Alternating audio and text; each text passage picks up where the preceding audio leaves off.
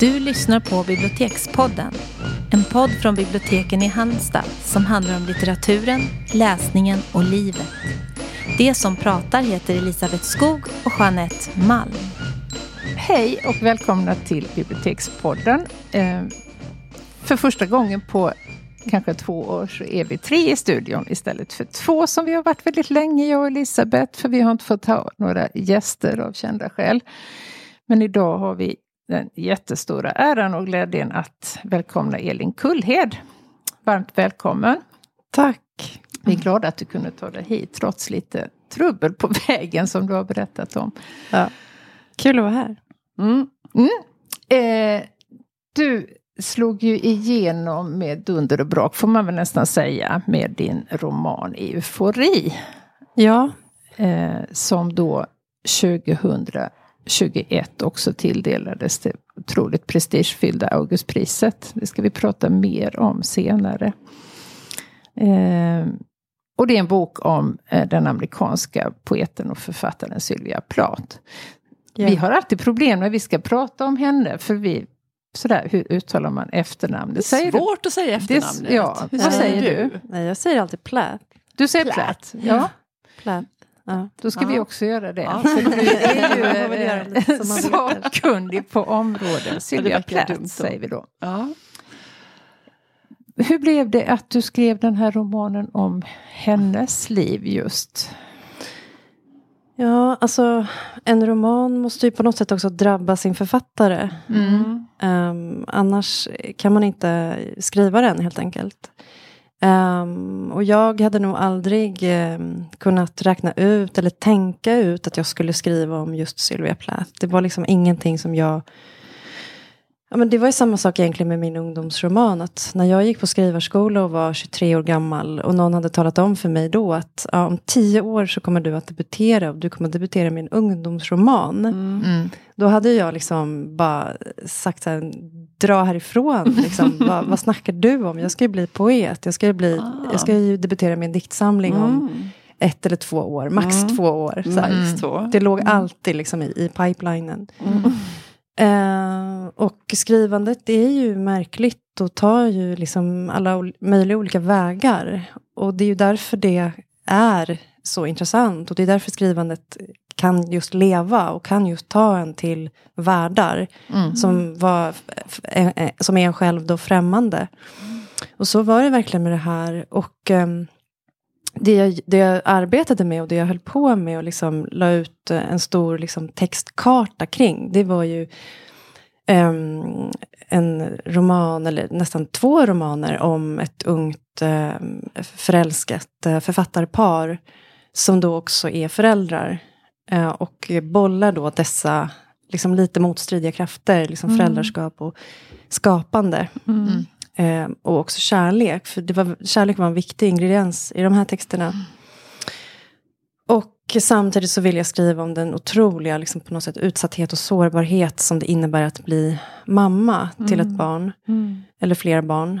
Eh, I motsats då till vad det kan vara att bli pappa, som säkert är sårbart på ett annat sätt. Men just den här klyvningen som handlar om kroppen, den är ju liksom på något mm. sätt unik för den som mm. är havande och sen föder. Mm. Och det där har också Sylvia Plath själv skrivit om och skrev om i det tidiga 1960-talet på ett väldigt banbrytande sätt. Men mm. det är ju inte alltid det som hon är då känd för. För att Sylvia Plath är ju främst liksom känd som den här ikoniska på något sätt författardivan som tar sitt liv mm. på ett väldigt tragiskt sätt. Mm. Och lämnar sina barn. Så det är ofta det första man kommer i kontakt med. Ja. Och där vill jag ju liksom när jag väl förstod att jag i den här textkartan som jag hade hållit på med mm. hade egentligen närmat mig Sylvia Plath hela tiden utan att själv begripa det. Mm. När jag väl såg det mm. efter år av arbete, mm. det hade närmat mig ämnet, så befann jag mig själv i en då kris, så att säga. Alltså en, en eskalerande utmattning som hade att göra med småbarnsåren. Mm. Och i kombination med någon slags um, krock mellan vad jag ville och vad min man ville. För han ville göra massa saker och mm. dra ifrån från familjen jättemycket. Mm. Och i det där så blev det en kollision. Mm. Och då hade jag nästan inget val. Man ska säga, då hade jag på något sätt själv lite, lite grann hamnat i den här berättelsen som jag då ville skriva om. Och jag såg att det handlade om Sylvia Plath helt enkelt. Och jag, jag, kunde på något sätt förstå hur hon hade haft det den här sista tiden. Mm. Att hon också var en väldigt så här, bara rakt upp och ner också en, en utmattad och utarbetad. Mm, för att hon mm, hade ju verkligen mm. arbetat det här sista året. Mm. Det är lätt att glömma hennes arbete. Hon var ju liksom en otroligt kreativ och eh, produktiv poet och författare. Hon har arbetat och arbetat och arbetat med sina texter. Eh, och jag förstod att hon var en utmattad, utarbetad förälder, eh, småbarnsförälder och författare. Mm. Och då kunde jag på något sätt skriva det här. Och jag hittade ett språk då som var... Ja, som dra, det inledde med att man måste drabbas av sin... Som författare måste man också drabbas av berättelsen och av språket. Och då gjorde jag. För att det var mm. någonting, något yttre som kom in som inte längre handlade om mig. Nej. Som var väldigt, väldigt intressant. Och det fanns mm. så mycket i den här mm. berättelsen. Mm. Vad spännande. Ja. ja, men hur gick det till liksom när, när, du så, när du fick syn på det här då? Att, att det var just att det, var, att det handlade om henne också? Att det ja. så, var det liksom ett ögonblick så här, eller var det någonting som kom långsamt? Nej men det var faktiskt en dröm. Eh, ja. För att jag drömde ja. nämligen eh, en natt, i, det var januari, mm. och eh, när jag var då i den här, liksom, det här lite mer den personliga på något sätt, krisen och mm. var väldigt trött. Så drömde jag att jag hade skrivit en roman om Sylvia Plath. Oj. Mm. Sådär. Ja, alltså, det, på något sätt så var det också så här att mitt undermedvetna på något sätt också mm. knackade på dörren och ville mm. liksom säga någonting till mig. Mm. För att jag, jag, hade inte själv kunnat liksom ta på mig det uppdraget. Det är ju liksom, det är väldigt många som säger det, att det, är, att det är Många säger att det är modigt, många säger att det är våghalsigt. Jag ser att ni har ställt frågan, ja, hur precis. vågade du? ja, för det var nästa fråga. Exakt. Ja men precis. Hur, hur vågade för det, ja, men det är ju många som tycker att ja. nej, men jag känner till henne jättebra ja. och jag har läst och hon har betytt det här för mig och jag har verkligen. mina bilder klara och där, där, där. Och så kommer du här och kommer. Ja, ja. exakt. Mm. Liksom, hur kan man på något sätt göra det? Mm. Um, nej men det var det var bara det att jag slog upp ett vitt dokument, ett tomt dokument morgonen efter den här drömmen mm. då.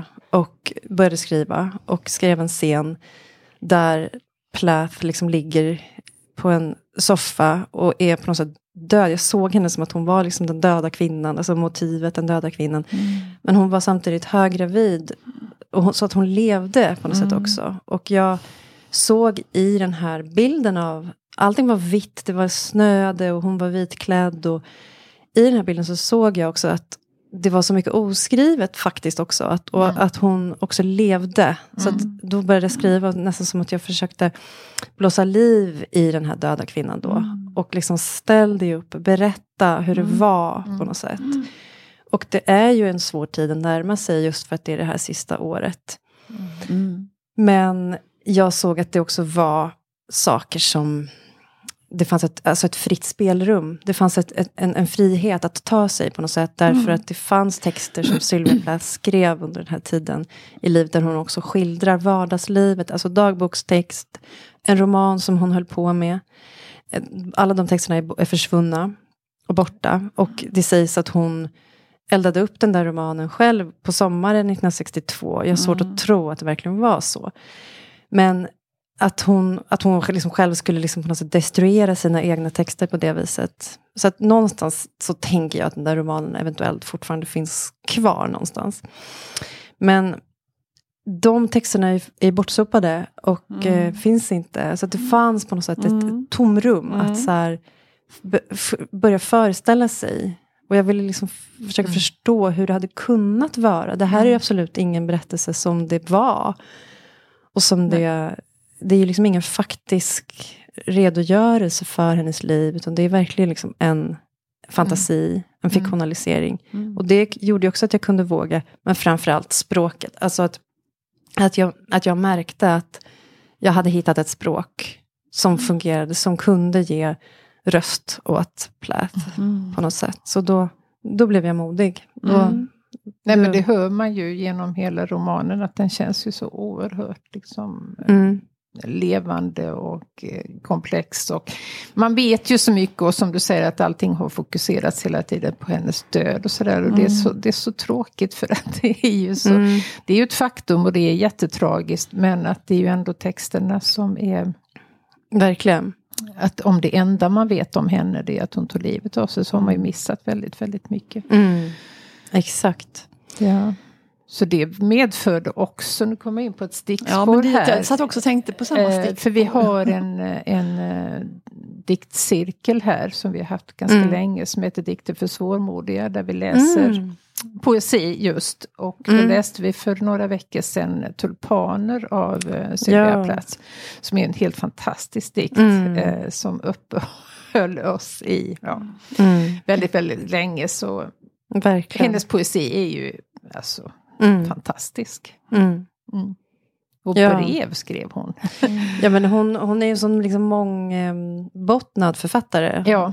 Och hon hade ju kunnat skriva liksom 1900-talets liksom största litterära verk. Alltså hon hade, det har hon ju delvis gjort, men om hon ja. hade fått fortsätta. Mm, ja. Jag tänker ibland på liksom hur hon hur det hade varit. Hon hade faktiskt fortfarande kunnat leva. Hon mm. hade varit väldigt, väldigt gammal nu, men hon mm. hade faktiskt kunnat ja. leva fortfarande. Mm.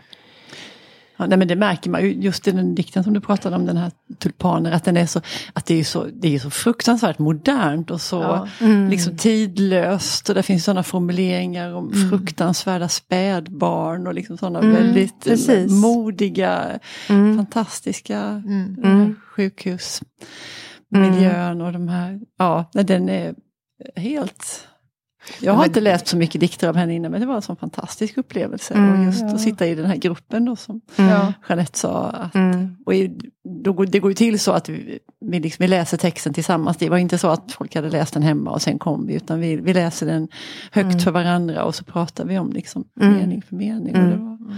ja, jättehärligt. Men det, det sägs ju också vara liksom startskottet liksom på det här liksom Ariel-skrivandet. Där hon blir väldigt, väldigt liksom drastisk. Och använder liksom erfarenheter och liksom också kvinnokroppen. Och, ja, ja. Eh, olika, alltså kroppen som litterärt material och jaget som litterärt mm. material. Att hon mm. faktiskt tillät sig det och också tillät ett liksom känsloregister att ja. ta plats. Utan att det blev sentimentalt eller liksom nej, fluffigt och feminint. Utan hon är, verkligen, hon är ju liksom också rasande i ja.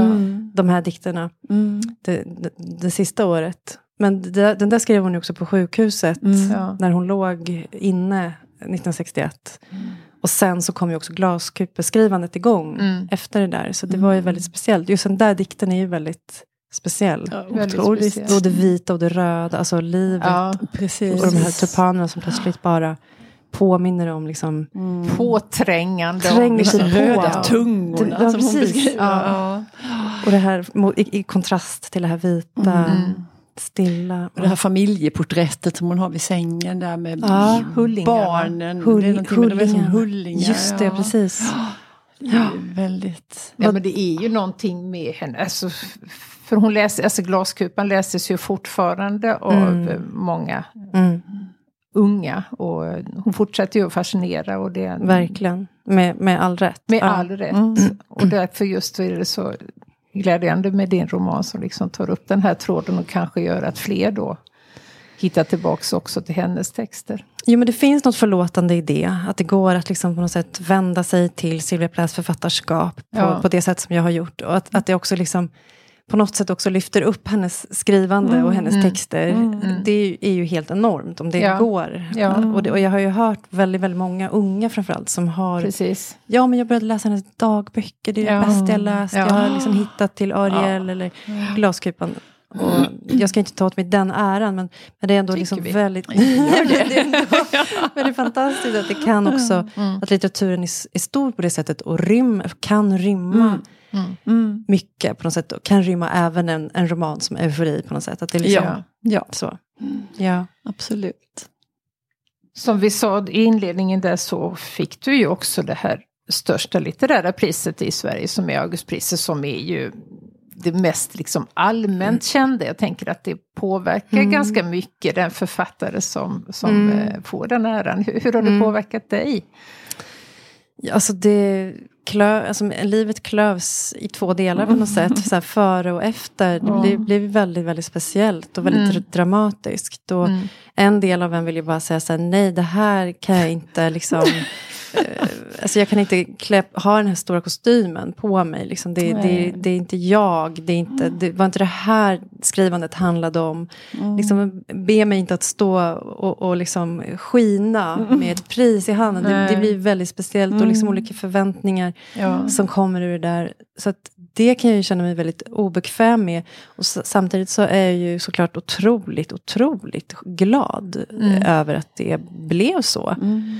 Eh, och, ehm, men jag kan inte känna att på något sätt så kan, kan, kan jag inte ta ansvar över det. För det är ofta Nej. att man, man förväntar sig på något sätt, av, kanske av mig, men kanske också att jag förväntar mig av mig själv, att jag ska på något sätt kunna ta ansvar för att jag fick det här priset. Det, det, det, är liksom, det är ju någonting helt bortom. Det är andra mekanismer, det har inte liksom på något sätt med mig och mitt skrivande att göra, försöker jag tänka. Mm. Men sen har det ju varit enormt kul med uppmärksamheten också. Mm. Och att jag sitter här och mm, får prata och boken får mer spridning. Och visst, det är ju fantastiskt verkligen. Så För det är också en etikett som man liksom bär med sig också. Man pratar liksom Ja. Augustprisvinnaren det och det året. Att det, det är ett epitet som en författare liksom får. Ja, verkligen. Um, jo, men det är intressant pris på många sätt. Att, liksom, att det, det ska vara liksom, litterärt. Det är ett, ett litterärt pris, men det är samtidigt en sån, en sån himla brett pris. Alltså, Ja. det är sådär, och, och så kommersiellt. Och liksom, alltså, så det här bre, Ja. bre, den breda träff, träffbarheten på något sätt. Att liksom, varenda kotte ut, ute i landet på något sätt vet på något sätt Alla vem, vet. vem som Ja. vann Augustpriset. Ja, Så- så det första som hände veckan efter var ju att det plingade på dörren en lördag morgon och hela familjen i pyjamas. Och liksom bara, vem är det som kommer? Och så är det någon som vill ha min autograf. Som Oj, liksom oj. har Letat upp det. ja, och kommit igenom porten, för grannen gick ut och så liksom Oj, kommit nej. in. Och, ja. Så att, och det var lite sådär, vänta nu, eh, Ja. det här kommer för nära. Det är liksom, Ja. Men jag skrev bara på och sådär. Men, men, men sånt där har ju... Det så här- hände inte före Nej, nej, nej. nej, nej. Nej. Ja. Ja, nej, men spännande. Eh, Jag blev nyfiken på någonting du sa där i början om det här när du började skriva och gick på skrivarskola. Så skulle du ge ut en diktsamling om två år. Ja, gud. Ja, hur blev det med diktsamlingen? ja. Har du skrivit någon diktsamling? Nej, Nej. nej.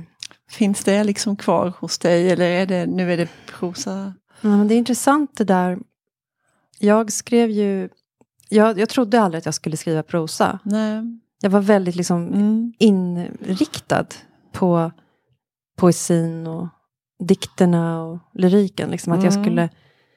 Och jag hade det, det var det skrivandet jag hade hållit på med. Men Ja. sen när jag väl då gav ut den här första boken så, så insåg jag när jag liksom tittade tillbaka i backspegeln att jag faktiskt har skrivit enormt mycket prosa i dagböckerna. Mm.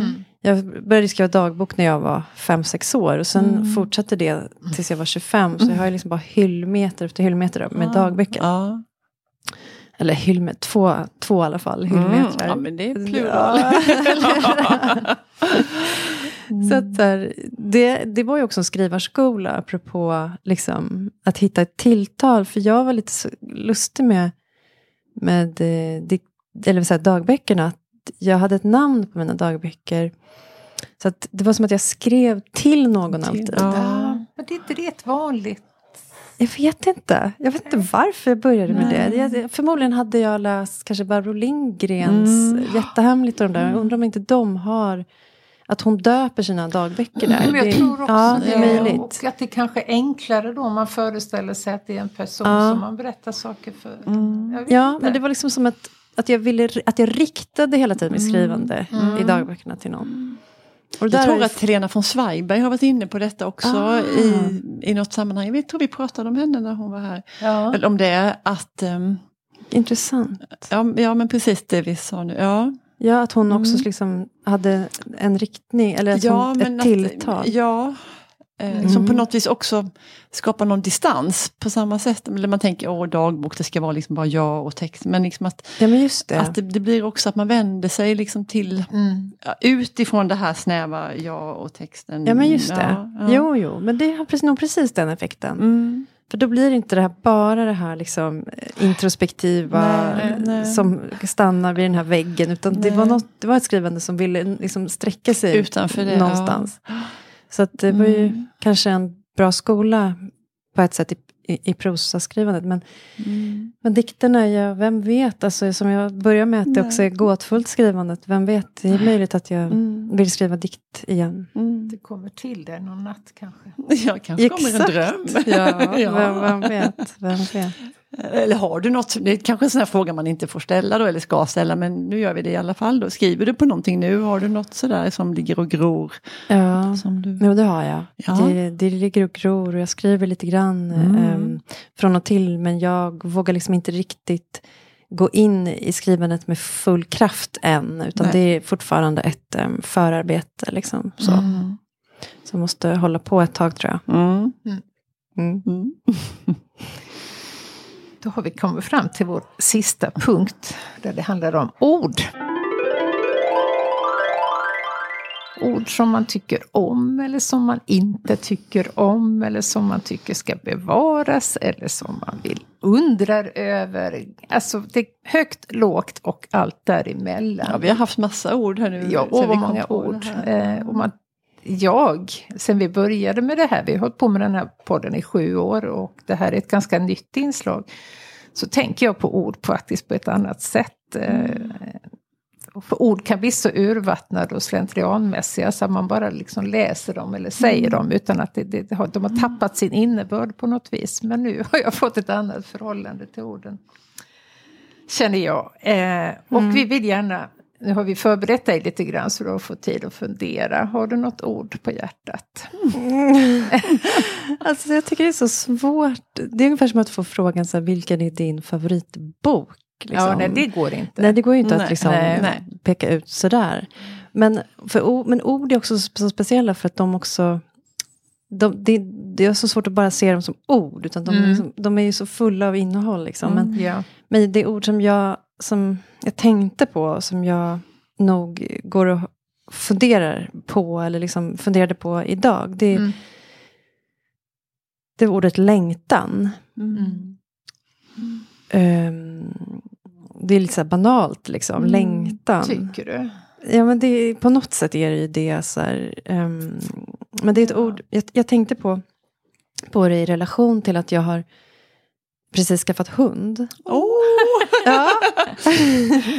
ja, vi är väldigt... Vi är helt, vi är helt, ja, ja, det vet alla som lyssnar på den här podden, vårt förhållande till hundar. Ja. ja. men då tänkte jag på, för jag har precis börjat läsa eh, några brev som jag skrev som 17-åring. Mm. Till en förälskelse. Mm. Eh, och han har skickat de där breven till mig. Mm. Så, och, och, det var liksom, det är så mycket längtan i de där breven. Mm. Mm. Och eh, jag kom att tänka på dem också i relation till att jag hade en hund då, mm. som precis, precis när jag skrev de här breven dog. Mm. Och så var det som att jag såg så här, från den här nya lilla valpen, mm. såg liksom en båge tillbaka till de här breven som jag skrev i, i början av 00-talet. Mm. Mm. Som innehåller så mycket, mycket, mycket längtan om, om, en, eh, om livet. Jag liksom längtar efter att, att livet ska hända på något sätt.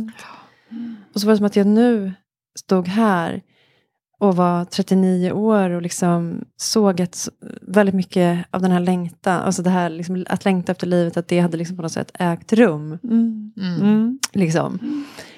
Men att, längt, alltså, att, att man också alltid behöver en längtan ja, i livet. Ja, ja. Och fortsätta längta efter mm, saker. Mm. Och se saker framför sig som ska mm. hända. Och, mm. Och vad den där längtan består i. Det är alltid så gåtfullt och spännande. Eh, och varför man längtar och vad man längtar efter och, ja. och vad längtan är. Liksom. Och den kan liksom vara sig själv nog, tänker Just jag precis. ibland. Den ja. längtan. Att det, ja. det måste inte liksom uppfyllas, eller ibland kan det vara så i alla fall. Att mm, det, det kan vara något gött att ha den där längtan ja, ja, och hålla på med lite. Ja, ja. Det behöver inte uppfyllas. Nej, för uppfyll, det är precis som med drömmar. Uppfyll, mm. Uppfyller man en dröm så dör ju drömmen mm. mm. också. Mm. För då är det inte, inte en dröm längre. Nej, då precis. är den ju förverkligad. Nej. Och ibland så står liksom inte uppfyllelsen i proportion till själva till själva längtan heller. Nej, nej, um, nej exakt. Nej, men det är ju ett härligt tillstånd tycker jag. Att längta. längtan ett vackert mm. ord också. Ja, jättefint ord. Ja, ja det är väldigt, väldigt, väldigt fint ord ja. Mm. faktiskt också. Jo. Mm. Ja. Ordet som jag tänkte på idag det är vykort. Wow. eh, alltså jag vet inte, det kom till mig häromdagen och då tänkte jag att Alltså det vet snart, en, om du skulle fråga någon betydligt yngre person så är jag inte helt säker på att den hade vetat vad man pratar om när man sa vykort. Nej. För den industrin måste ju vara helt stendöd. När skickade ni ett vykort senast? Uh. Det gör man ju inte. Jag vet inte om det finns eh, heller. Och jag tycker också att det var någonting man verkligen gjorde. Om man nu åkte på resa så var det ett krav. Du kunde inte komma ja. tillbaka och inte ha skickat vyk. Varför skrev du inte? Alltså det, det, det, man skickar vykort, ja, det var ju lika självklart. Som... Och fick man vykort så satte man upp dem på mm. eh, kylskåpet mm. ett tag. Och sen så försvann de väl. Men det var ju ganska liksom banala meddelanden men det var ändå fint på ett annat sätt än mm. idag när man i bästa fall mässar en bild eller så. Oh. Det var något bestående på ett annat sätt. Mm. Så det var mitt ord mm. för idag, vykort. ja, um, jag har två ord som har gått till final idag men nu måste jag bestämma mig för det ja. ena. Ja, men då tar jag ordet lojal. Mm. Som jag har liksom haft i huvudet ett tag här nu. Jag tycker rent bokstavsmässigt så tycker jag det är ett snyggt ord. Jag mm. gillar mm. o och l där i början. Och så. Lojal, att vara lojal, men det är också något väldigt sympatiskt tycker jag. Att man är, alltså det är i alla fall min första tanke med det här lojal, att man, mm. man kan vara det mot sina närmaste, mot sin familj, mot sina barn, men också mot sina vänner i bästa fall. Så, mm. Och att man liksom det innebär också, tänker jag, att man kan avstå liksom egen vinning eller egna poänger mm. eller sådär. Mm. För att det är viktigt att vara lojal. Men, ja. um, alltså, så det där har jag liksom, sen har jag också tänkt att, att det kan också vara något inte så schysst att liksom vara lojal med ett system som är helt mm. hemskt eller ja. taskigt eller fel. Um, men, jag, men jag tänker den här mellanmänskliga, liksom, mellan vänner och sådär så, så är det liksom en väldigt mm. sympatisk och fin sak med lojalitet. Mm.